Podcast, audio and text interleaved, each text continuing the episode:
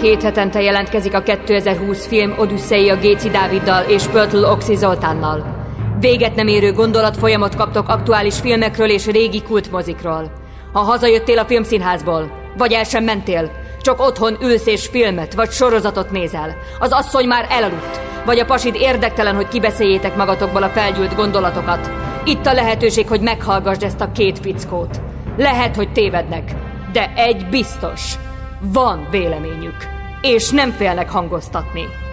Kezdődjön tehát a 2020 film Odüsszeia az újságíró Oxival és a filmrendező Dáviddal. Sziasztok! Most igyekszünk valami olyasmire reflektálni, amit mi indítottunk el, mint lavinát. Kicsit lassú a reakcióidőnk, de azért megérkeztünk. Szóval feltettünk egy kérdést még fél évvel ezelőtt, hogy milyen sorozatot látnátok szívesen, már mint milyen sorozatról hallgatnátok szívesen podcastet, és hát úgy tűnt, hogy a True Detective nyer, illetve ezt a sorozatot mondtátok a legtöbben aminek azért is örültem, mert Matthew McConaughey az egyik kedvenc színészem újabban, és vagy nem újabban, talán az elmúlt tíz évben, és Oxinak, ha jól tudom, nagyon bejön Woody Harrelson, de nem mint férfi, hanem mint nem tudom, bírod Woody Harrelson? Egyáltalán jót mondok, Oxi? Hát szokás szerint így beszélsz helyettem, hogy én mit szeretek, mit gondolok. Igen, tehát itt a Woody Harrelson, tehát ha kettő közül kéne választani, akkor természetesen Woody Harrelson, mert őt ugye mi, a mi generációnknak nagyon fontos volt a született gyilkosok. De aztán kiderült, hogy ő már előtte is csinált elég jó filmeket, később is, de persze a, a Matthew McConaughey-t a láncfűrészes gyilkos miatt nem tartottuk, meg ugye eleve a kinézete, az egész fazon, ez egy ilyen, ilyen Tom Cruise alter ego, vagy alternatíva. Nekem a Woody Harrelson meg az egy eredeti fazon. Na mindegy, jó van. Csapjunk bele. Szóval Mondd te a szegény embert, a szegény ember Tom Cruise-ának tartod még mindig szegény Matthew McConaughey-t pedig eleget tett azért, hogy ez ne így legyen. E, igazából én mindig is így kedveltem, tehát jónak tartottam filmekbe, de, de nem maradt meg olyan nagyon mélyen nekem ez a csóka és ugye abba az évben, amikor a Dallas Buyers Clubot is csinálta, ugye mielőtt meghaltam ott, illetve ezt a sorozatot, hát uh, írdatlanul elkezdtem ráfigyelni, és a Woody Harrelson meg mindig imádtam, tehát, hogy igazából akár a Larry, Larry Flint a provokátorra gondolok, vagy a született gyilkosokra, vagy a, vagy a Zombieland sorozatra, vagy, vagy ugye Robert Redforddal a Tisztességtelen ajánlat című filmre, vagy régebben a kosaras filmjeire, ugye Wesley Snipes-al.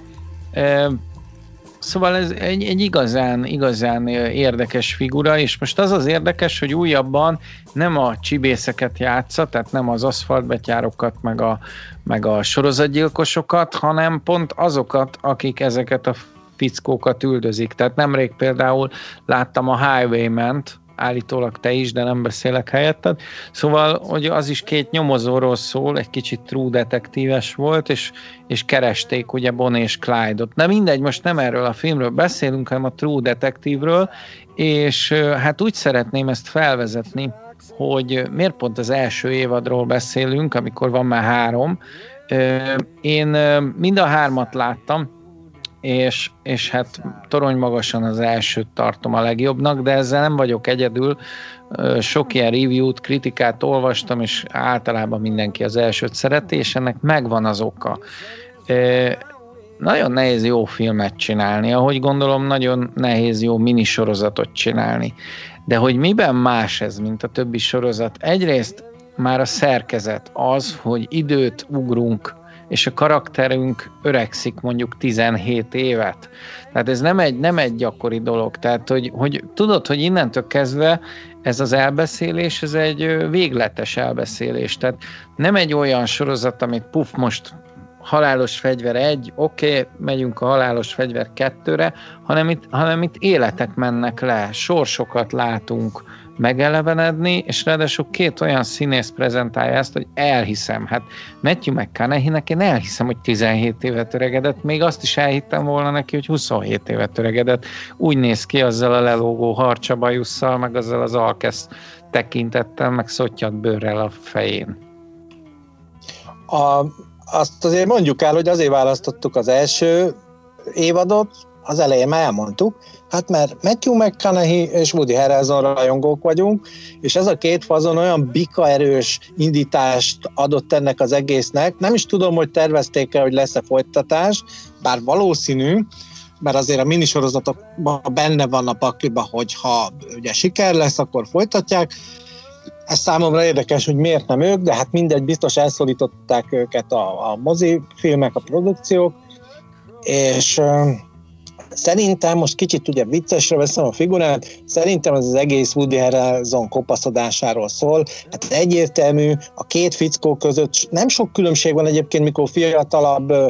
ö, idő, tehát korukban látjuk őket a történ, az eredeti történetben, ugye amikor még elkezdik a nyomozást, összekerülnek egy nyomozópárosként,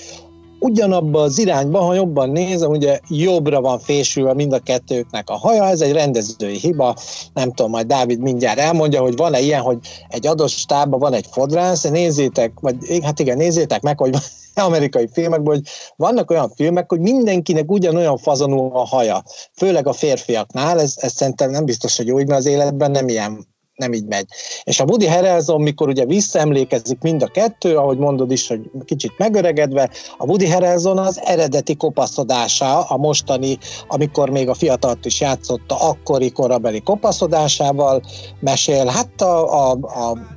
a Kanahinek, Matthew McConaughey-nek pedig egyértelmű, hogy az a eredeti haja lehet, én azt is el tudom képzelni, hogy megnövesztette,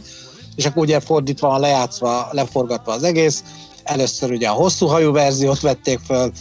gondolom, de lehet, hogy sőt, valószínűleg paróka. És aztán a, a ha, aki nagy Woody Harrelson rajongó, az ugye végig veheti azt, hogy és nekem tényleg a, a született gyilkosok az alap, hogy ott a film elején úgy még úgy van valamilyen séró, és az ugye 91-es, 92-es film, azt hiszem, és aztán ott a végén a börtönbe bekerül a, a Mickey Knox, akkor már le kell dobni jobban a börtönbe, ha nullás, a, a tarpat, aki valaki, és aztán látjuk őt mondjuk a hullámok ördögébe, és meg más filmekből ott egyértelműen parókát hord, na, az is nagyon jól áll neki, aztán a Zombielandben megint csak tök kopaszon szerepel, ő úgy természetes, meg neki az arca a lényeg, tehát az a, azok a hétköznapi grimaszok, amiket mi magunk is vágunk, ez mind megjelenik az ő arcán. Az érdekesség, hogy Dávid mondta, hogy nézzük meg ezt a True Detective-et, és utána beszéljünk róla, és én mondtam, hogy ah, nem már, hát most akkor bemondta, hogy hány évad, akkor teljesen elkeseredtem, és akkor megkegyelmezett, és mondta, mert elárult, hogy na, na, de csak az elsőt kell megnézni. Nagyon örülök, nagyon-nagyon jó film, nagyon élvezetes volt. Örülök, amikor nem tudom, örömteli pillanatokat okozok neked, Ox, ilyen, ilyen nagy távolságból is, és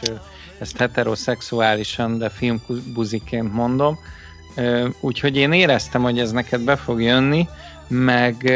igazából szerintem valamit a, a Nick Pizzolatto és, a, és maga a True Detective stábja érzett meg, tehát hogy, hogy szüksége volt a közönségnek egy olyan utánpotlásra, egy olyan űrre, amit a 90-es évek hagyott maga után, tehát gondoljunk csak a bárányok hallgatnakra, a Sejtre, a Hannibalra,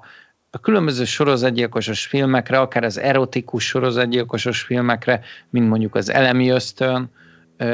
és, és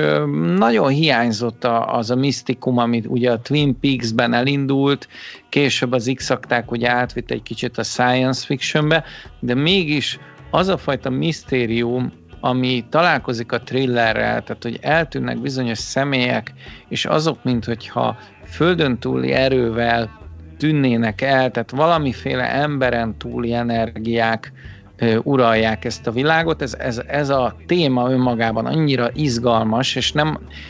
ezt most nem ezoterikusként mondom, mert nem vagyok szerintem ezoterikus, ö, ö, azért mondom, hogy szerintem, mert, mert az ember mindig változhat, de hogy alapvetőleg a, egyrészt az emberi gonoszságot is kutatja a film, és, és talán azt a fajta mély depressziót, amivel ugye a Rusty Cole figurája mereng. A igen, ez volt a legnagyobb erénye a filmnek, amit már ugye megtapasztaltunk a korábban általunk is kibeszélt Mindhunter kapcsán, ahol ugye David Fincher hasonlóan brillíroz, csodálatos déli, texasi hangulatok, illetve ez a lepusztultság, illetve vannak olyan táj elemek, ilyen a mocsár, ilyen a, a, a hosszú, kietlen strádák, ezek a highway-ek, ahol egy-egy benzinkút vagy falatozó szakítja meg az unalmas utat, illetve hát az adott megfelelő ilyen település struktúra, ahogy már ezeket szerintem unalomig ismeri mindenki, és a, a, a divat is rendben van, tehát egy picit vissza is utazhatunk, ugye itt a 17 év oda-vissza játszik, és az a, ahogy a Mindhunternél még azzal is van egy párhuzam, és ez már szintén egy általunk többször kitárgyalt dolog, hogy nagyon izgalmas a nyomozás, de a rendezők meg akarják mutatni, hogy valójában milyen a nyomozó ez ugye a legklasszikusabb, már unalmas, közhelyes, hogy mit tudunk Kalambó feleségéről, semmit. Ugye nem nagyon tudunk a, a nyomozók magánéletéről. Persze tudunk, mert például Kalambó is pont egy csomó mindennel össze-vissza zavarja az áldozatait, már mint azokat az elkövetőket, akiket hát már ugye az elején kiszúr, de itt is ebbe a filmbe is, és aztán a Kalambónál is már ott van, hogy azért valami, valami kiderül, csak itt nagyon mélyen belemegyünk a problémákba, azt is lehetne mondani, hogy tulajdonképpen egy önálló sztorit adhatna például a, a Martinak a története, hiszen róla tudunk meg többet, és így aztán a, a, a, az ő családi drámája is van olyan izgalmas szerintem, sőt, hát ugye fölöttébb erotikus, hiszen egy adott pikántos részt természetesen a Pornhub az kihollózott a filmből, és ezt ilyen oda-vissza játszós gifre berakta. Na de mindegy, majd oda is elérünk. De nagyon izgalmas a, a Rustin Cole-nak a, a, a, a másik fajta egyénisége, de most még nem lövöm el ezeket a patronokat, átadom a Skype mikrofont rendező kollégámnak, annyiban, akkor mondd már meg ezt létszes, hogy ez tényleg így van, hogyha te alkalmazol egy sminkest fodrászt, és akkor ezek mindig egyfélére sminkelik az összes főszereplőt. Ez lehet? Hát igazából egy ilyen amerikai filmben azért a sztároknak külön sminkesük szokott lenni, úgyhogy ez egyfajta rendezői döntés is szerintem. Tehát itt, itt én inkább azt gondolom, hogy egyfajta hasonlóságot akartak teremteni a két figura megjelenésében, mert ugye habitusában teljesen különböző ez a két karakter, és hát lehet, hogy ezt a déli hát nem is tudom, hogy hogy fogalmazzak, hogy déli egyszerűséget, de ez az egyszerűség, ez nem egy degradáló dolog, hanem, hanem azt mondanám, hogy van benne egyfajta regényesség, ahogy ezek a figurák élnek. Tehát kicsit kicsit olyan egyszerűen látják a világot. Tehát a Woody Harrelson figurája nem akarja megváltani folyamatosan az emberiséget, van egy munkája, ami történetesen az, hogy rendőr, míg a Rusty Cole az, az mindig valahogy mindenen túl akar nyúlni, látni, felzabálja gyakorlatilag a munka a magánéletét, és nem is létezik talán olyan, hogy Rusty, tehát hogy az, mint, mint személy átadja magát annak a, annak a munkának, annak a melónak, amit épp csinál. Így tud például beépülni ugye a motoros skinheadek közé is, és, és drogosként teljesen alámerülni ebbe az érzetbe, vagy el is tűnni mint individuum. Hát az nagyon, nagyon érdekes egyébként, hogy,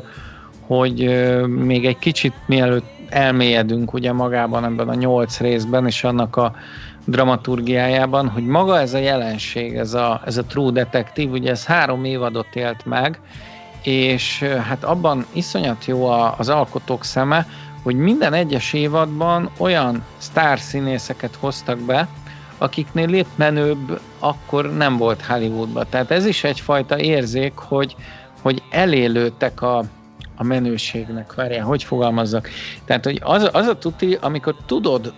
hogy valaki mondjuk Oszkárt fog nyerni, vagy valamiért ezüstálcán hordozzák pár évig, de te annak a színésznek adsz szerepet, mert érzed, hogy, hogy ő most nagyon megy. De nem akkor, amikor már nagyon ment, hanem még előtte, nem tudom, tudsz-e követni, de hogy a, A Woody Harrelson akkor jött igazán vissza. A, a Matthew McConaughey egyértelmű, hogy ekkor jött vissza. A Marshall Ali ugye a harmadik évadban, hát ugye akkor kapta meg az Oscarját a zöld könyvér, és a középső évadban sem kell szégyenkezni a színészeknek, akár Vince Vaughn, aki egyfajta szintén új virágzását éli, ugyanúgy vígjáték színészből avanzsált át drámai színészbe, és egyre keményebb figurákat játszik, mind Colin Farrell a másik nagy kedvencem, ugye a Imbrű Zsótan számomra ő egy színészlegenda, és hát meg a Jorgos Latimos filmek, meg, meg, meg sok mindenben bizonyított, szóval Szóval ezek írdatlan nagy színészek ahhoz képest, ahhoz képest, hogy ezek úgymond csak idézőjelben tévésorozatok, de mint tudjuk, olyan szinten vették át a, a mozinak a szerepét, ezek a sorozatok, tehát olyan szintű élményt adnak, hogy pont a Matthew McConaughey írja a könyvébe, hogy ő neki gyakorlatilag azon gondolkozott, hogy nem is kellett volna túl nagy kampányt, illetve pénzt áldoznia, mielőtt meghaltam premierjére, ugyanis akkor, akkoriban ment ugye az HBO-n a True Detective, és mindenki este nyolckor ott ült a, a tévé előtt, is látni akart az új részt. Tehát önmagában ez olyan ö, reklám volt, hogy ak- akkoriban még, ö, ez most már azért majdnem tíz éve volt, még akkor még mindig egy picit azért elgondolkozott egy-két sztár, hogy biztos, hogy vállaljak sorozatba szerepet, és azt mondta, hogy hülye vagy, hát minden este téged néznek, minden hétfő este ott vannak, és kíváncsiak, hogy hogy folytatódik a True Detective. Tehát ez egy akkora hatalom, amikor, amikor egy, egyfajta dimenzióugrás, hogy elérik, hogy a színész az hiányozzon neked, mint valami családtagod, rokonod, és kíváncsi legyél a sorsára. Erre mondja Gabriel Garcia Márquez, hogy a, hogy a, a regény jövője ezekben a sorozatokban van. Én pedig annyiban kibővíteném Márkeznek a mondatát, hogy leginkább a minisorozatok azok, amik alkalmasak erre a mélységre, ugyanis a rendes sorozatok azok nagyon sokszor tele vannak töltelék epizódokkal, amik feleslegesen húzzák, halasztják a dolgokat, míg, ö, míg maguk ezek a, ezek a minisorozatok, akár a Queen's Gambitre is gondolunk, a vezércserre, amit nemrég elemeztünk, ott is olyan szépen tömören fejezi ki magát ez a filmnyelv, hogy igazából még egy lépcsőfok a mozifilmhez képest. Tehát azt érzem, hogy nem rosszabb, hanem sokkal jobb, so, sokkal rétegzettebb a cselekmény is, és maga a karakterábrázolás is. De azt gondolom, hogy itt elsősorban a karakterábrázolás az, ami, ami miatt imádjuk ezt a, ezt a sorozatot. Kett, ö, szerintem kettős a dolog. Az egyik az, hogy amit mondtál, azzal kapcsolatban mondom ezt, hogy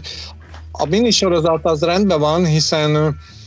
nincs sok ideje a mai embernek, ez is szintén egy kapitális közhely, hogy állandó rohanásban van, ugyanakkor most már mindenki online, tehát azért valahol mégis ott éli le az élete nagy részét, ez ugye inkább a fiatalokra jellemző, de az, hogy fiatal, ugye tudjuk, hogy az 50 az új 30, és így tovább, ezt fokozhatjuk. Tehát ez egy ilyen kettős szorításban vannak, gondolom az alkotók, manasokat szondáztatják a közönséget, a fogyasztókat a különböző ilyen mérőcégekkel, hogy igazándiból mi az, ami formál, vagy merre tendálódnak azok a filmfogyasztási szokások. Én még hagyd tegyem hozzá, hogy szerintem a True Detective az, és itt ugye utalunk akkor a sorozat, minisorozat anomáliára, ez a, a Twin Peaks és a, nekem legalábbis a Twin Peaks és a Mindhunter metszetében áll, tehát mind a két filmből, filmsorozatból, ugye itt a Lynch és a Finchernek, a, és mind a kettő David, akár csak a Géci Dávid barátunk, egy a legjobbat hozta ki. Persze nem, tehát például nem olyan erős, mint mondjuk szerintem a Twin Peaks, mert ott alapok vannak, és ezt ezt ugye itt is ismétlik, tehát a misztikumot, a különösen szadista és érthetetlenül örjöngő gyilkost, a rafinált, aztán most már lassan meséljük el, hogy hogy indult a sztori.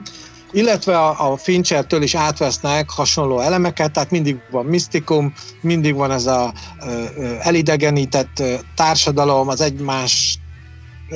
tól való nagy távolságtartások, ez ilyen klikkesedések, akár egy kisvároson belül Twin Peaks-ben, és itt is ugye a nyomozók munkáját sokszor egészen ilyen bizarr dolgok hátráltatják, ha csak nem éppen a maguk alkoholizmusa, a szexizmusa, hiszen ezekkel is teli van a film, de akkor Léci, mondjuk el, meséld el egy picit, hogy hogy indul a film, mi az a bűncselekmény. Ezekbe te szoktál jobb lenni, Oxi. Én el, elkezdhetem mondani, hogy találtak egy nőt ö, szarvas szarval, ö, és hogy milyen testhelyzetben, de hozzáteszem, hogy neked nagy előnyöd van, ugyanis ö, én oké, okay, hogy ezt a sorozatot kétszer is megnéztem, de egyszer, amikor ugye volt a televízióban, ö, 2010 talán háromban,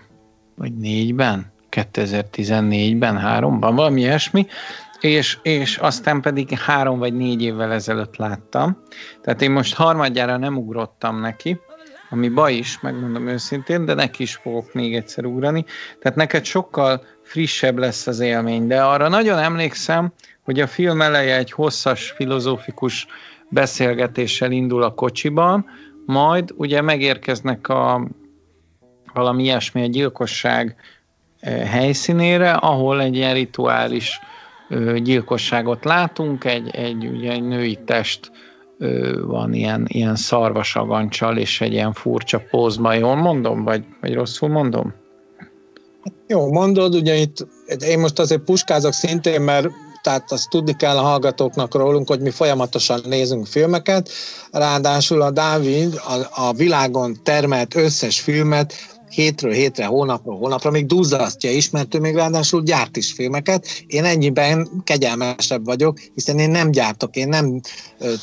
termesztek filmet. Ugye most viccelek, mármint abban, hogy ez most jó vagy rossz. Tehát 28 éves Dora Lang holtestét találják meg, ahogy a Dávid mondja, egy ilyen nagyon fura pózba, ez egy ilyen sivatagos, félig ilyen, ilyen kietlen részen, de ott vannak azért növények, tehát egy ilyen kopár, viszonylag kopár elhagyatottabb helyszínen, van, és ott egy ilyen imádkozó pózba kötözték őt össze, a testét összevagdosták, ugye ez a kivéreztetés miatt rendkívül előnyös, és aztán a fején lévő szarvas agancs korona, ami hát elsőre szemet üt a nyomozóknak, illetve ezeket, és nem fogom jól kiejteni, talán ezeket a kahun madárcsapdákat találják körülötte, ezek ugye ilyen kicsit ilyen olyan, mintha a piramisoknak de három lába van csak, de ilyen piramis ö, alakot formáznak nagyjából, vagy inkább ilyen ö, gúla, szögletes gúla alakot, és nem tudják, hogy mit, e-, mik ezek, és aztán elindul a nyomozás, hát nagyon sokáig csak totyorognak, és amikor a Dávid rábeszélt, hogy ezt nézzük, ezt a filmet, és beszéljünk róla, az első két rész, megmondom őszintén, baromi lassú, nagyon óvatosan ível fölfelé, és ott, teljesen elkeseredtem, mert mondom, hát a csávó behúzott a csőbe, és aztán egyszer csak a harmadik részben jön egy robbanás, de érdekes az első két rész, ahogy a két nyomozó, teljesen ellentétes figurákról van szó, tehát a, a Martin Marty Hart, akit a Woody Harrelson alakít, az egy ilyen nagyon vonalas, egy nagyon kemény, egy ilyen nagyon texasi, egy ilyen igazi klasszikus zsaru, akinek az ökle is kemény, az esze is vág, rafinált, és aztán jön a tébolyult, akár bűnözőnek is elfogadható, legalábbis külsőre, Rustin Rust Cole, e, őt alakítja a Matthew McConaughey, ő arról híres, hogy nagyon jó megfigyelő, irgalmatlan, jól tud kihallgatni, olyan kihallgató taktikája van, ezt a filmben többször is eljátszatják vele, hogy már átadják a nyomozótársak, hogy figyelj, ezt, ezt ebből nem tudunk mit, semmit kiszedni, beküldik, és rommá, rommá hallgatja az elkövetőt, a gyanúsítottat, és természetesen mindent beval, még azt is, amit nem követett el. És ennek a két teljesen ellentétes tehát a vonalas, kicsit ilyen polgári, kispolgári, családos fazon és a magányos a nyomozás, nyomozói munkába belehűl, de egyébként zseniális nyomozó összecsiszolódása van az első két részben. Átadnám a mikrofont Dávidnak. Hát ugye ez a, ez a fajta összecsiszolódás, amiről beszélsz, ez a body movie-nak a sajátja. Tehát, hogy általában azok a jó body movie ahol, ahol tűz és víz a két karakter. Vegyük például a halálos fegyvert, mint, mint super body movie-t, ugye hát van egy öngyilkosságra hajlamos őrült, Marty Rix, ugye Mel Gibson, és egy kicsit ilyen mondjuk azt, hogy konzervatívabb értékeket képviselő, nyugdíjazás előtt álló fekete rendőr. Ezek a fajta dinamikák szoktak jól működni, vagy eszünkbe juthat a 48 óra, ahol a sittes Eddie Murphy azt hiszem 21 évesen, vagy 19 évesen, már nem emlékszem, de egy nagyon fiatalon parádézik, azt hiszem 19 volt az első filmjénél, 21, na mindegy, majd utána nézek még egyszer, de rohadt fiatal, és ugye a Nick Nolte valaki meg egy ilyen agresszív zsaru. Na most itt is, itt azt gondolom, hogy sokkal mélyebbre sikerül menni, tehát hogy azért van egyfajta előrehaladása is az időnek és a, és a stílusnak, tehát hogy azért én nem szopom be azt, amikor azt mondják, hogy régen minden jobb volt, mert ez nem igaz. Ugyanis ezek a karakterek sokkal jobban vannak már megírva, mint a halálos fegyver karaktere, vagy a 48 óra karaktere, és mondom ezt úgy, hogy nagy fanya vagyok azoknak a filmeknek, ugyanis itt annyira háromdimenziós a maga a, a figura, hogy, hogy ugye már-már filozófikus mélységekben vagyunk, amikor mondjuk a Rászti elmondja az élet értelmét, vagy elmondja a, a, igazából a, a világlátását, vagy akár a szexualitáshoz, a valláshoz fűződő viszonyuk mondjuk napvilágra kerül. Úgyhogy mondhatni, hogy, hogy, hogy ha ez nem egy sorozatgyilkos film lenne, hanem egy esettanulmány, vagy egy karakter tanulmány, egy dráma, akkor is nagyon élvezetes lenne. Tehát ezt a két faszit csak amúgy is él, élvezetes hallgatni. Van, aki megcáfol, mert azt mondja, hogy halába unja, hogy ezek dumálnak a kocsiba. Nekem meg nagyon izgalmas volt. Tehát én amikor először megláttam így a McConaughey-t, így lepattanva a sörös dobozokkal a kezébe a, a rendőrörsön, a, a kihallgatni, ugye őt magát, az volt a zseniális benne, hogy, hogy érezted azt a lelki, pszichológiai fölényt a, rend, a kihallgató rendőrökkel szembe. Tehát hiába őt hallgatták ki, egy idő után tudtad, hogy ő hallgatja ki a rendőröket, tehát ő gyűjt valójában információkat, és itt most spoiler alert, és végig lebegteti azt a film, azt a finom trükköt, ami a 90-es években nagyon népszerű volt, hogy egy mester jelenettel ugye kiderül, hogy valójában a főhős az maga a gyilkos. És hogyha eddig, nem tudom, eddig eljutottatok, és most ö, azt mondjátok, hogy ne lőjük le a film poénját, akkor nyugodtan kapcsoljátok ki, és akkor majd kapcs be, amikor végignéztétek a sorozatot, de hogy ö, hát nem ő a gyilkos, viszont úgy van az egész felépítve, hogy bennem egyre erősebben dübörgött, hogy mi van, hogyha a Rászti a nyomozó az, a, a, az elbaszott lélek, aki, aki gyakorlatilag megjárta a poklok poklát, beépült a skinheadekhez, a motoros bandákba, és, és egy ilyen okkult őrületnek a részese lett. Hát bennem még ez is megfordult, mert annyira, annyira mély volt ez a figura, és annyira, annyira tudni akartam róla mindent. Vagy te nem, Oxi? Tehát nagyon jó példa a halálos fegyver olyan szempontból, hogy ott egy humorral oldják fel azt, amit itt teljesen kivettek belőle, ebbe egy deka humor nincs, egy gram humor sincs, itt viszont iszonyú nyomasztás van. Ezért ismertem a David Lynch-es párhuzamot vonni a Twin Peaks-el, vagy akár a, a mozifilm változattal is, mármint a tűzjai velemmel, ugyanis itt, ahogy megy a nyomozás, hát eleve nagyon brutális ez a gyilkosság, egyfajta ilyen, ilyen hát biztos, hogy sok kínzás előzte meg magát a halál beálltát, és aztán ilyen kivégzésszerűen, és hát látható, hogy egy ilyen kégyilkosról van szó, egy szadistáról, és aztán ugye ezek még folytatódnak is, de... De bocs, bocs, nyomó... mert elfelejtem, még ezt hagyd cáfoljam meg gyorsan, ezt a deka humort, Hát én, én nem tudom, de én, én mindig röhögtem, mert fi, már attól tartottam, hogy mit fog reagálni a Woody Allerson figurája a Matthew McConaughey-re. Tehát az a fej, ahogy végig szívja a fogát, tehát végig úgy játszik az a karakter, mint valami rossz fog lenne a szájába, és büdös lenne a szája, vagy én nem tudom, de állandóan szívja azt a fogat, és mindig fáj neki valami. Már, már, már az szar neki, ha be kell ülni a másikkal a kocsiba. Én nekem mindig bujkált egy kis mosoly a számszélén, de folytasd. Szóval nekem van egy-két deka humor is benne.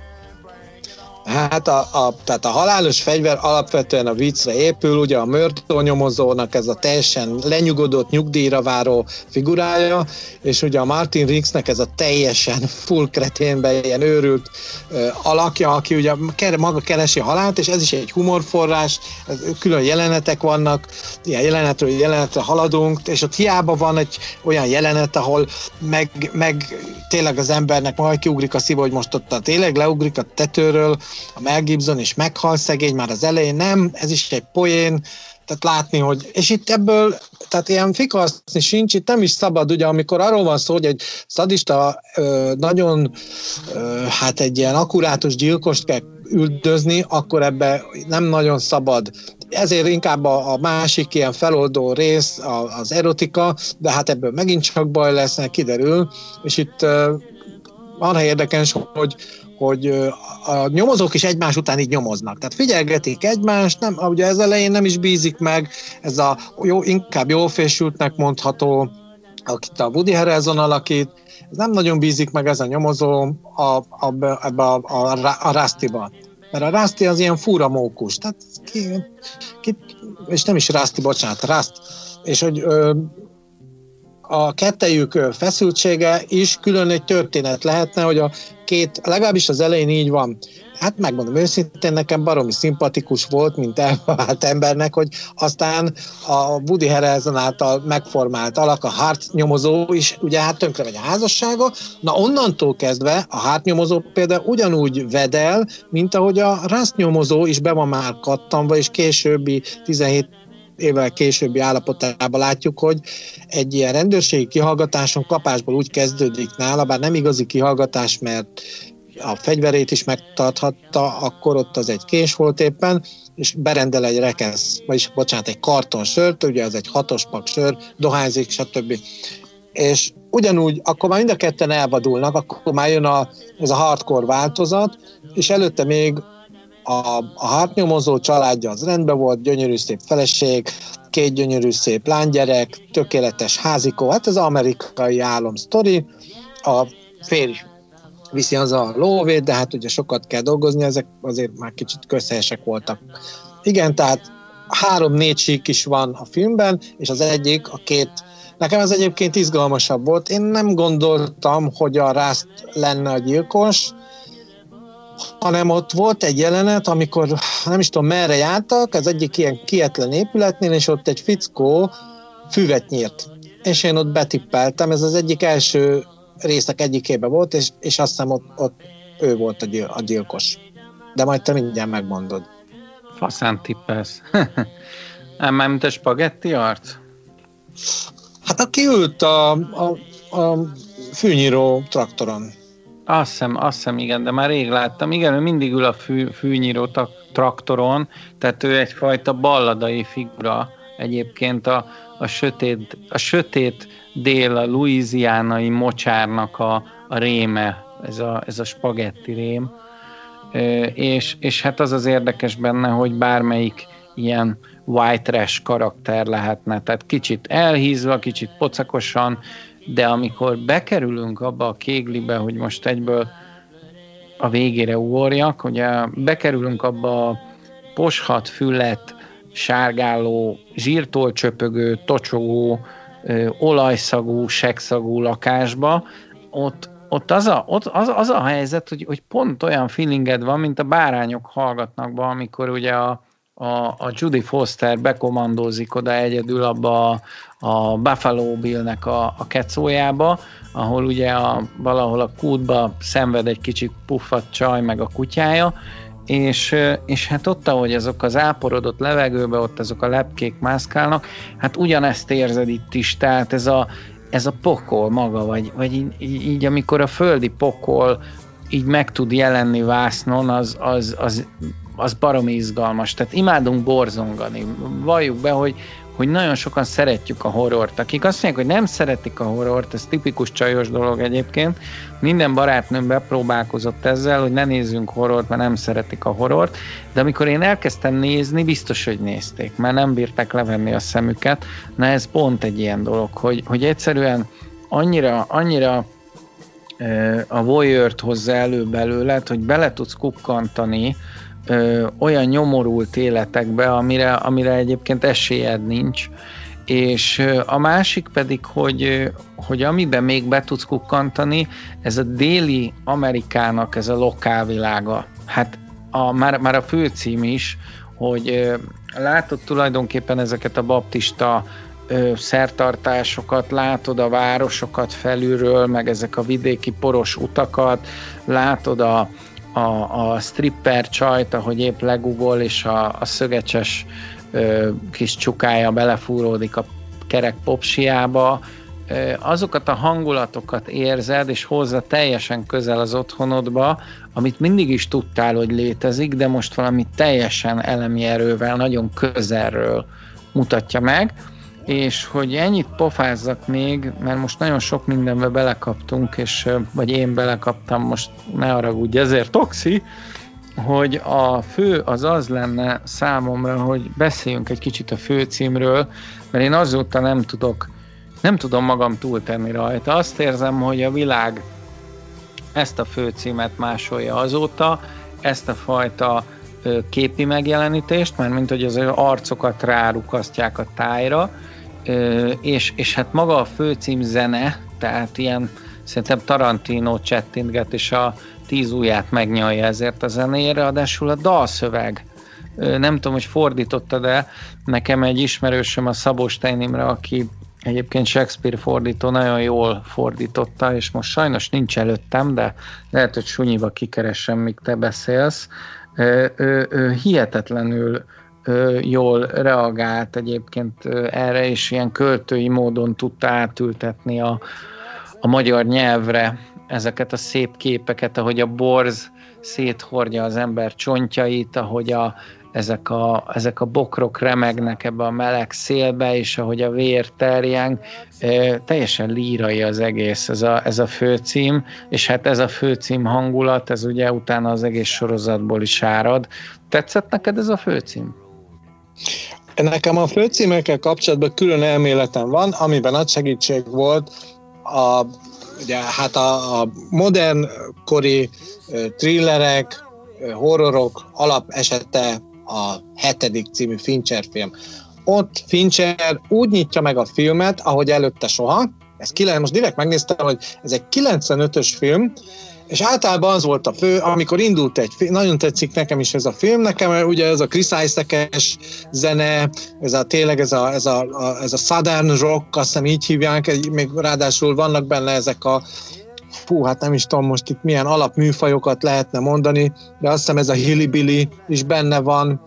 meg a, a, van egy ilyen alter country vonás is, de ilyen gótika, gótika is, hogy a Fincher elkezdte azt, hogy idézzük meg már a főcím alatt futó képekkel, és eleve képeket tegyünk, lehet grafika, animáció, stb. az egész filmet. Tehát mi van, ha valaki a főcím után kimegy a moziból, már akkor kap egy, és utána nem látja a filmet, de már akkor kapna valamilyen hangulati alapelemet, egy, egy hangulatot, egy megérzést, egy ráhangolódást a filmre. Tehát becsalja, be, beszotyiztatja, becsipszezteti a rendező ezekkel a nyitóképekkel, és erre úgy kíváncsi lennék egyébként, hogy ülnek a producerrel, a, a mit tudom én, a gyártásvezetővel, dramaturgokkal, szereplőkkel az első ilyen megbeszélésen, és mondja a rendező, hogy gyerekek, ez egy ilyen film lesz, ez baromi ütős, és ide kell egy nagyon erős, állandó vissza-vissza térő, akár egy slágeres zenével, amit már aztán fütyülnek az emberek, lásd Twin Peaks, egy olyan nyitókép, egy kezdés, hogy ez, ez tényleg ugyanolyan erősnek kell lenni, mint egész tényleg egy önálló életet kell élni, és akkor mondják, hogy igen, van egy kurva jó kliprendező, erre külön hívjuk el őt, stb. Ezt simán el tudom képzelni, hogy, és akkor ilyen jönnek ilyen Zack Snyderek és ilyen egyebek, és megcsinálják, tehát vele kooperálva egy ilyen koprodukcióba csak a nyitott, vagy pedig a rendező maga elvégez egy tanfolyamot, ha nem lenne erre intuíciója, és akkor megcsinál. Tehát ez egy mara érdekes, hogy mindig állam az államban, álom az álomban szerepel, és nekem az az elméletem, hogy erre baromira odafigyelnek, az érdekes volt, hogy a, a hetedik után már nem lehetett úgy ilyen típusú filmeket, ahol ugye rezgés, magas rezgés számba tartja a nézőket, a rendező, és illetve az egész táp, tehát ott olyan pulzus számok mennek, hogy úristen, tehát egyre borzalmasabb szörnyeket, borzalmasabb gyilkosokat, egyre uh, furább, őrültebb nyomozókat kell bemutatni, és ezt már elő kell. Ez egy nagyon fura, van benne erotikus rész, van benne horror,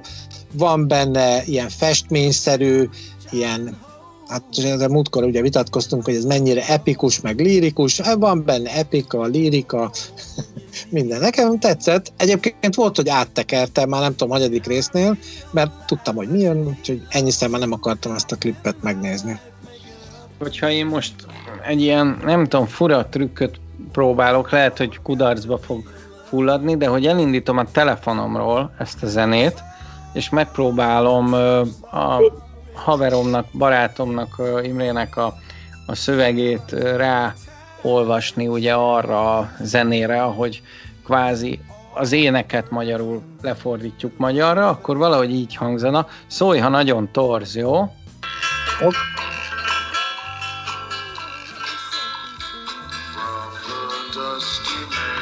Tehát itt porba fulló puszta,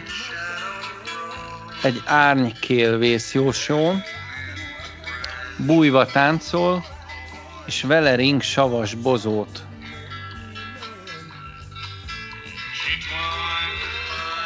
És fonja tövis hátát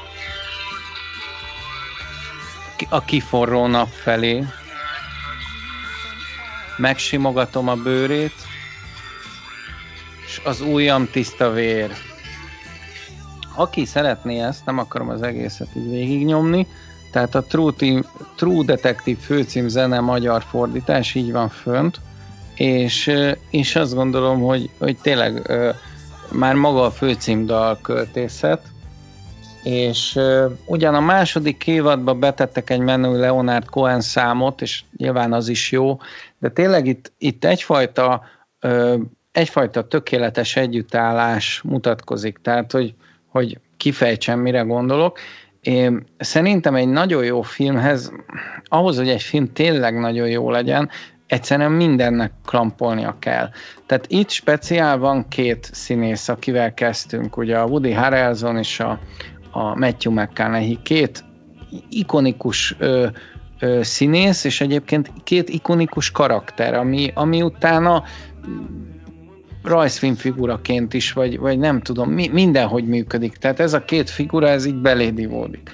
A másik, hogy van a Nick Pizzolato, ugye, aki egy, egy rohadt jó író, aki ezt a világot megteremtette. A harmadik, hogy van hozzá egy zene, ez a zene, ez a, ez a főcím, vagy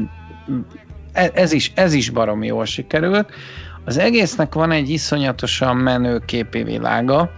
ahogy például a Twin Peaks-nek az a nagyon színes világa van, amit ránézel, és már tudod, hogy Twin Peaks. Itt ez a fakó, poros hangulat, ez, ez meg tudod, hogy ez a True Detective,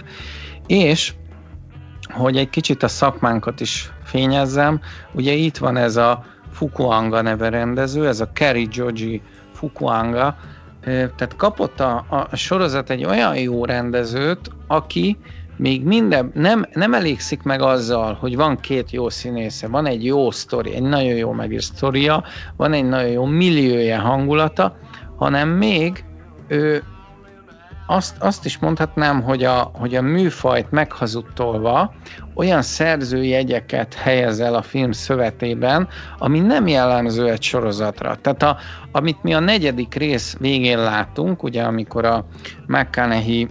gyakorlatilag ki kell, hogy lopja a, az egyik Folsingert ugye abba, abból a közegből, és a Woody Harrelson vár, várnia kell ugye a pick és el kell vinniük a gangstert, ugye abból a helyzetből, amikor törnek be a rendőrök, és bármely pillanatban lelőhetik őket, és a kamera, a steadicam az így mozog a, a, a házba.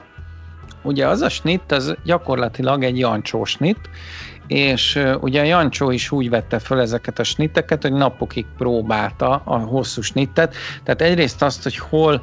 hol ö, történik meg a csoda, hol történik meg a belső montázs, ami ugye filmes szakifejezéssel azt jelenti, hogy vágást érzel, de már el is felejted, hogy nincs vágás, hiszen a falak egyfajta vájként, fedésként működnek, a terek ahogy a, a figura átjár egyik térből a másikba, egyfajta létező térré alakulnak. Tehát a, a hosszú snitnek pont az a lényege, hogy egy, egy létező teret hoz létre, és ezáltal úgy érzed, hogy a Rusty Kollal együtt menekülsz, és együtt, együtt vagy abba a szorult helyzetbe, és téged se enged ki nézőként abból a szorult helyzetből. Tehát, hogy van itt egy ilyen baromi erős rendezői megoldás, ez a hosszú snit, ami nem önmagában egy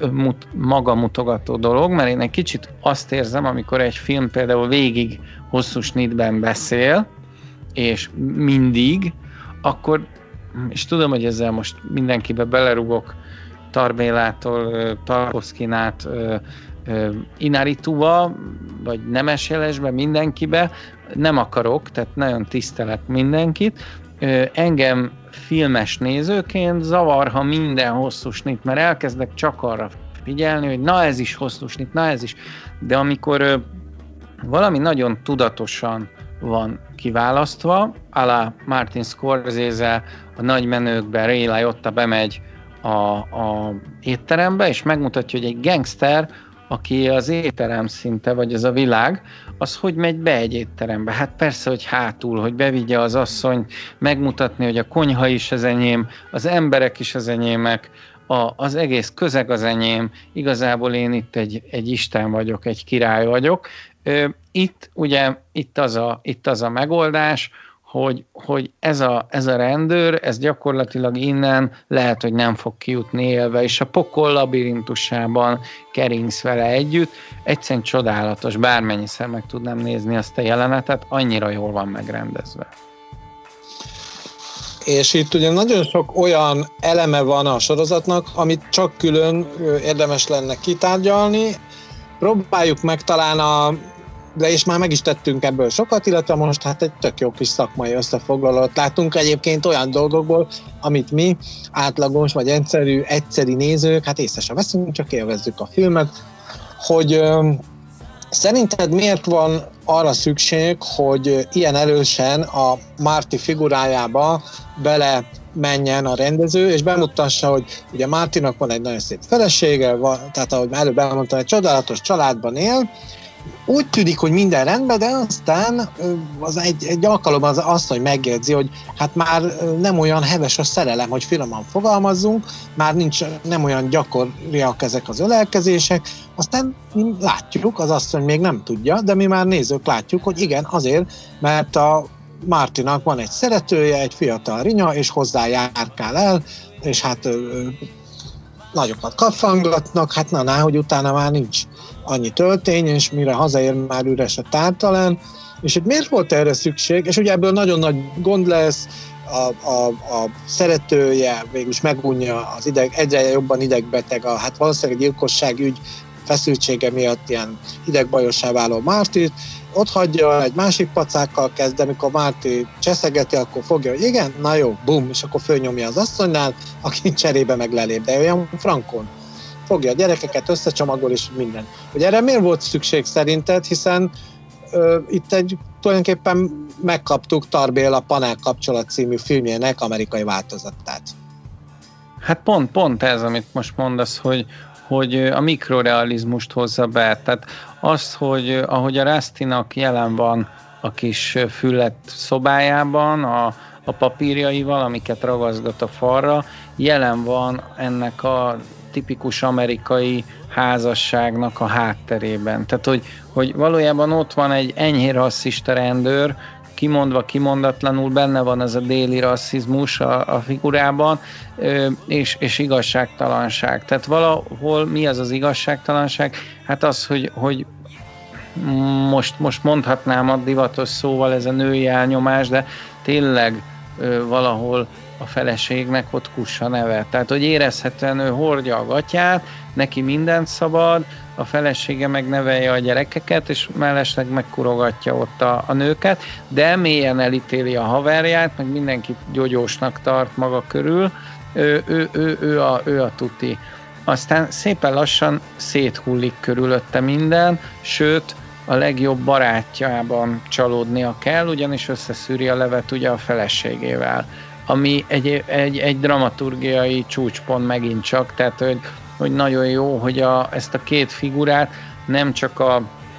magát, a, maga a munkahely méteje iszipolyozza, ugyanis nem találják meg évekre, évtizedekre visszamenőleg sem a gyilkost, vagy előre menőleg, tehát gyakorlatilag leillik az életüket úgy, hogy ezt a rohadt gyilkost keresik, rámegy a magánéletük, és rámegy a barátságuk. Tehát, hogy nem is tudom, hogy hogy lehet jobban sanyargatni két figurát, mint ahogy ezzel a két figurával ezt megteszik, és a végén már rozzantan, lepattanva, kicsit öregen, nekiállnak megfejteni a végső rejtvényt. Ez gyönyörű. Ezt utána próbálta egyébként a True Detective sorozat újra és újra elsütni, de sokkal gyengébben. Pedig ott is van két zseniális színész, ugye a Stephen Dorff, meg a Marshall Ali, és ott is öregednek, azt hiszem még többet. Ott a végén már nagyon vicces, mert két már tényleg humorba hajló, vagy ilyen vígjátékba hajló a szituáció, egyszer nagyon nézd meg, ott konkrétan ö, olyan trotlik már, hogy, hogy, hogy ö, hát ilyen, hogy is mondjam, ilyen ö, azt hiszem Archheimeres már a, a, az egyik, ugye a Marshall Al is konkrétan azt elfelejti, hogy mit nyomozott ki. Azt elfelejti, hogy miért is nyomoz, de azért nyomoz, mert tudja, hogy nyomoznia kell. Tehát már a nyomozásnak a, a, a metafizikája, vagy a nyomozásnak a, a létének a, a, a kérdése merül föl, hogy miért nyomozunk, miért akarja a társadalom a, a gyilkost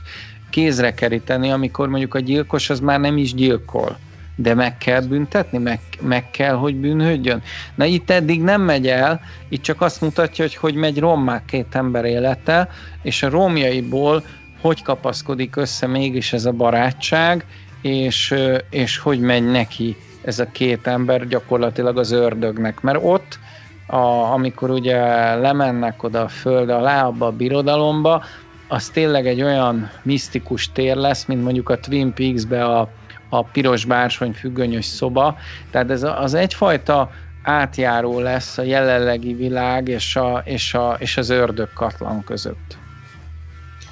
Hát én még azért egy kicsit hagy kacsvarogja a Krusty figurájának elemzése körül, ami persze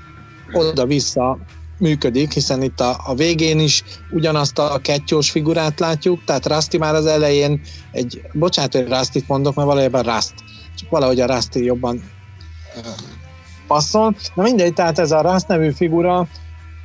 és itt egy picit hadd védjen meg, mert mondtad, hogy összeszűrte a levet az asszonyjal, hát rendesen letámadja őt a feleség. Tehát a Rust az végig olyan, az ugye teljesen ellentéte a, a Mártinak, a Márti az csajozik, feleségezik, stb. és aztán a, a Rustnál semmilyen ilyen is mit nem látunk. Magában fordulva, ahogy mondod, amikor hazér, akkor is tovább dolgozik, és tök hasonló, most ezen agyaltam egy picit, hogy tisztára olyan, mint ugye a Twin Peaks-ben a Cooper ügynök, vagy a x a Mulder ügynök, hogy szexualitás nélküli, amit azért mondjuk egy, egy Brad Sinclair-től, vagy egy Danny White-tól például nem tudunk elvárni. Igaz, hogy egy Derek felügyelőnél, vagy egy Kalambónál is soha nem jelenhet meg, hogy ő férfiasságában milyen. De aztán vannak olyan nyomozó fazonok, tehát mondjuk a, most múltkor megnéztem egy Kojaket, csak úgy viccből, baromi jó volt, nem, a, nem Inke László volt a magyar hangja, hanem Konc Gábor, de így hát természetesen zseniális volt, és az összes figura, meg minden nagyon jó volt, És például ugye a Kojak az minden nőnek beszól, udvarol, ilyen huncut módon, nem durván, és a, a bűnözőket természetesen picinyemnek hívja, ott is egy, ebbe is van némi nemű ilyen, ilyen, ilyen dominancia, hogy hát haver, itt most el vagy, kezem, kezem közé kerültét, azt csinálok majd, amit akarok, hát egyébként le foglak tartóztatni. És a, a Rust figurájában nagyon sokáig nincs ilyen elem. Ő nem férfi, ő csak egy, egy, egy valaki, ellentétben Martival. És amikor az azt, hogy megtudja, hogy őt megcsalták, akkor bosszúból, már, már, már régóta van az, hogy ők összejárnak beszélgetni, és aztán egyszer Marti ki is haigálja őt, megy haza, ugye a büszke texasi kopó, és azt látja, hogy a Dilo haverja, a kettyós, az teljesen normálisan beszélget az asszonynal. Kihívja, azt mondja, gyere csak ki. Ide figyelj, még egyszer meglátok itt a házba úgy, hogy én nem vagyok itt, hát kidoblak, mint macskát szalni. Hogy képzeled? Takarodjál innen. Pedig ők kollégák, de valahogy, mivel tudja, hogy ő bűnös, és állandóan csalja a feleségét, ezért állandóan él benne, ízik benne ez a szégyen, és a, a sajátját próbálja védeni, holott valójában, és itt ugye egy ilyen lélekgyógyász, ezt el tudná mondani, egy ilyen pszichológus, hogy hát igen, itt ugye ilyenkor önmaga felé, tehát ilyen kognitív diszonancia, vagy mi a herez, és ez nagyon érdekes, hogy az asszony aztán végül berág, igen, megcsaltál, átmegy, és a teljesen aszexuális Rastit úgy letámadja, hogy a Rasti körülbelül, és le is lehet mérni, egy laza egy perc, ugye megint egy amerikai ö, ö, klasszikus filmes figura, erről Dávid mindjárt foglak interjú voltatni, légy szíves, mondd el, lemértem, tudom, zavaró, de akkor is 20 perc alatt beizgulnak, és marad 40 másodperc a csúcsig. Egy perc alatt lejátszák. Szinte vágás nélkül. Why? Perché?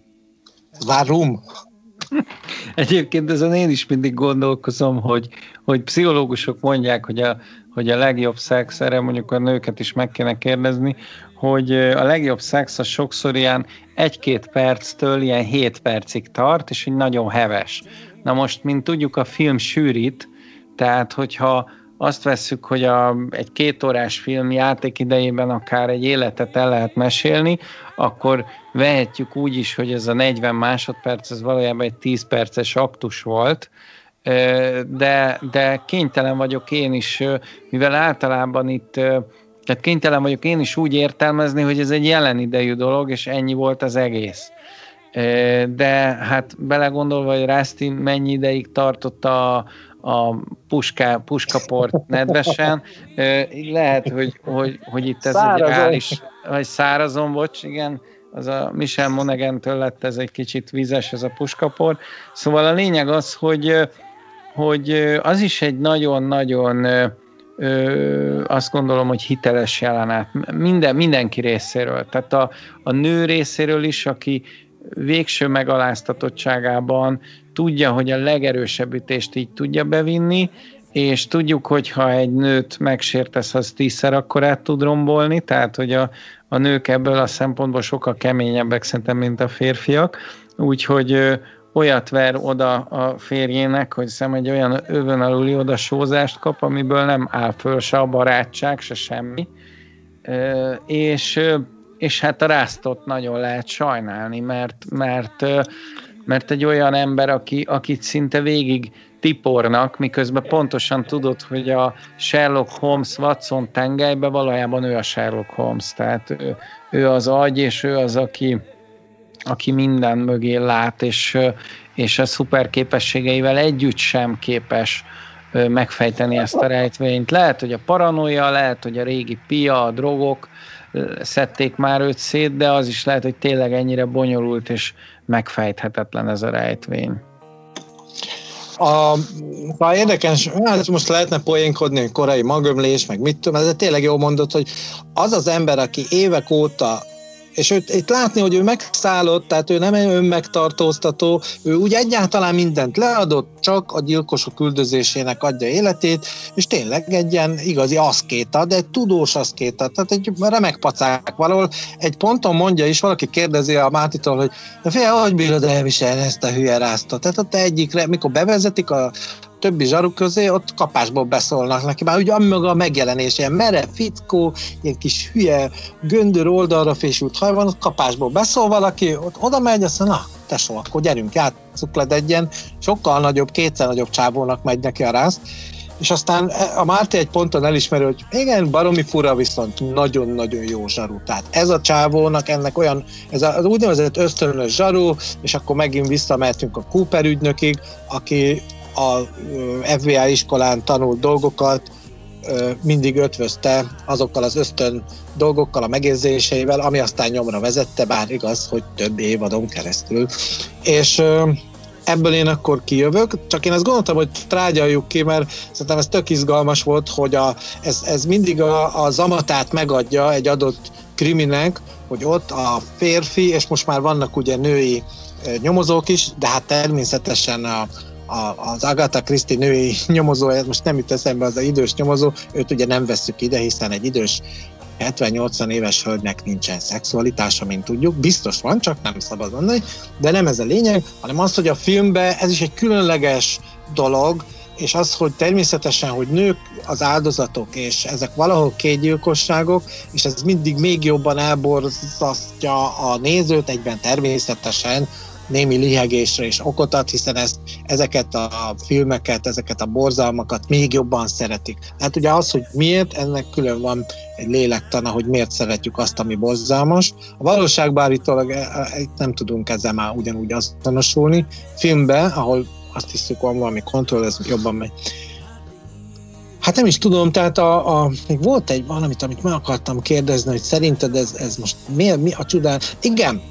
azt mond meg nekem, hogy mi volt értelme ennek az időség dolognak, ugye hol az eredeti nyomozási időszakban vagyunk, hol pedig 17 évvel később, amikor már csak mesélik,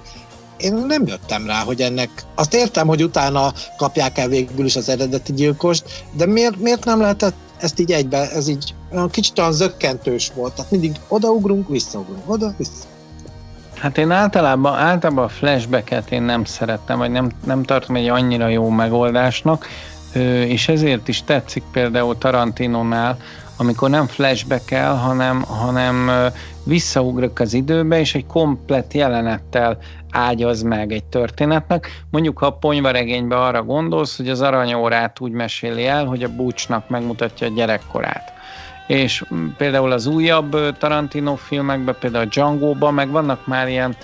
régi tévés flashbackek, hogy egy pillanatra visszaugrunk. Én azt annyira nem szeretem, mint ezt, amikor jelenetet csinálunk.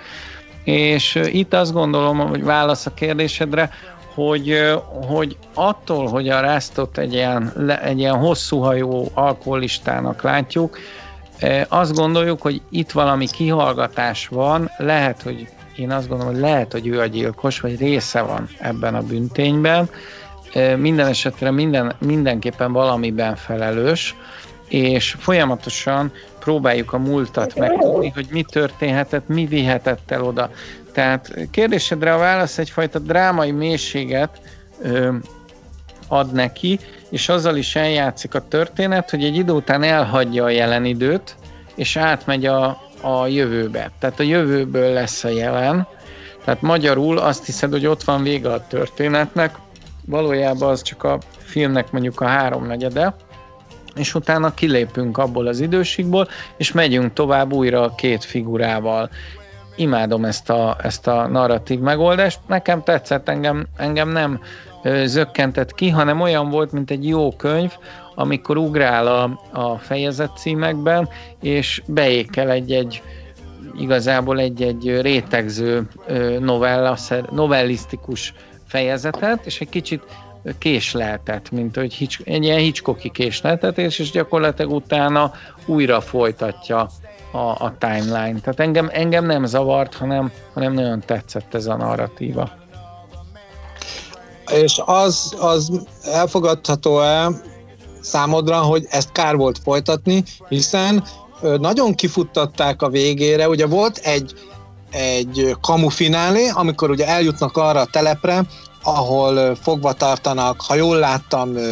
kisgyerekeket, és ott ugye például Márti kapásból kivégzi az egyik csávót, tehát ott, ott nincs is olyan, hogy majd itt még megbeszéljük, meg miért csináltad, nem, azonnal oda meg két fejlövés, még csak meg se kínozza, mert ugye miért tenné,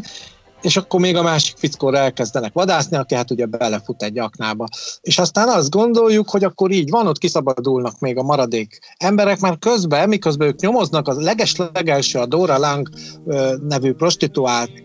gyilkosa után, közben állandóan ott jelentgetik nekik, hogy gyerekek, itt sorra tűnnek el rendszeresen, folyamatosan a nők és a, a gyerekek, a lánygyerekek. És csináljatok valamit, mert akkor, ha nem tudtok magatokkal mit kezdeni, nem halad előre a nyomozás, akkor jön az FBI. Ezt már mondtad is, hogy hát itt ők megakadnak. Na de hát eljutnak, és körülbelül a hatodik résznél van ez, hogy van ez a ö, vélt finálé, és aztán még van két rész. És már ugye hát innentől, aki így utólag nézi, tudja, hogy hát akkor itt még valamit tartogat a rendező. Szerintem nagyon jó, tette, jó tették volna, ha nem folytatják, lezárják, csak tudom, hogy ha egyszer valami népszerű Amerikába, az a csúnya kapitalizmus már csak ilyen, hogy úgyis meg fogják nézni, és el lehet adni, és hatalmas rajongótábora lehet természetesen, akkor folytatják, de hát ez a Winnetou visszatér effektus nekem. Hát akkor lenne igazad, ha szar lenne az utolsó két rész, de szerintem nagyon jó. Tehát a, a nyolcadik rész, az, az én, én tátott szájjal figyeltem, úgyhogy Úgyhogy ne hallgassatok Oxira, nézzétek meg az utolsó két részt is, szerintem nagyon jó. És, De én nem és, ezt mondtam. Ha nem, mit azt mondtam, mondtál? Hogy azt mondtam, hogy az első évad olyan jól sikerült, hogy kár volt folytatni a további évadokkal. Tehát pont azt mondtam, ja, hogy a hatodik résznél volt egy... Igen. De várjál, hát az a kérdés, várjál, Oxi, te ezt nem tudod, nem, nem láttad, nem láttad. De a másik két évad az egyáltalán nem folytatás. Tehát, nem ugyan, mondtam ugyan, azt, hogy folytatás. Ugyanúgy, hát, ugyanúgy van, mint a Fárgóval, hogy különböző, tehát ugyanazt a stílust ö, veszik alapul, de még ezt sem tudom mondani, mert nem, nem ugyanaz a stílus. Van egyfajta ö, hát nem is tudom, tengely, ami, amin belül mozog, úgy, mint mondjuk a, a Fárgó sorozat, hogy mindig kurva hideg van, mindig valami kisvárosi zsarolási ügy van a háttérben, és írdatlan vérengzés lesz a végén, és, és, bar, és, és vannak benne misztikus karakterek. Na itt például talán az a, az a, az a is tudom, a, az elbeszélő struktúra, de így sem teljesen, csak az első és a harmadik évadban van egyfajta formalista egység, hogy két zsaru az gyakorlatilag egy életen keresztül nyomoz. Tehát ez a harmadikban is így van. Csak ott hiányoznak azok a dramaturgiai csúcspontok, amik megvannak itt ebben az évadban, tökéletesen, akkor félreértettelek, Koxi, és a, és a második a második évad meg szerintem az valahol szétesett, tehát nagyon jó dolgok lehettek volna benne, de egyáltalán nem tartotta fönt a, az érdeklődést, pedig voltak benne egész jó karakterek, egész jó jelenetek, de, de hogyha valamit ajánlanék a, a 2010-es évekből, jó nyomozó sorozatot, csak a True Detective-et mondanám, és, és, és most a 2000 tízes évek végéről pedig a Mindhunter-t, ugye, amit már egyszer kitárgyaltunk. Elérkeztünk-e a pontozáshoz? Szerintem igen, ne untassuk a közönséget. Nekem ez egy tízes. Jó, én nekem nem tetszett annyira, mint mondjuk a Mindhunter, abban sokkal több ötletet láttam, Igaz, hogy itt az egyik kedvenc színész volt, ugye Woody Harrelson, és nekem az volt egy plusz izgalom, hogy én ugye a, a hullámok kördögébe szintén láttam őket együtt, illetve korábban most az előző adásokban a Túltolva című Matthew McConaughey filmet elemeztük, ami szintén nagyon tetszett, de hát azért igen, tehát David Fincher, illetve a Twin Peaks, amiről szintén beszéltünk, így én akkor nyolcat adok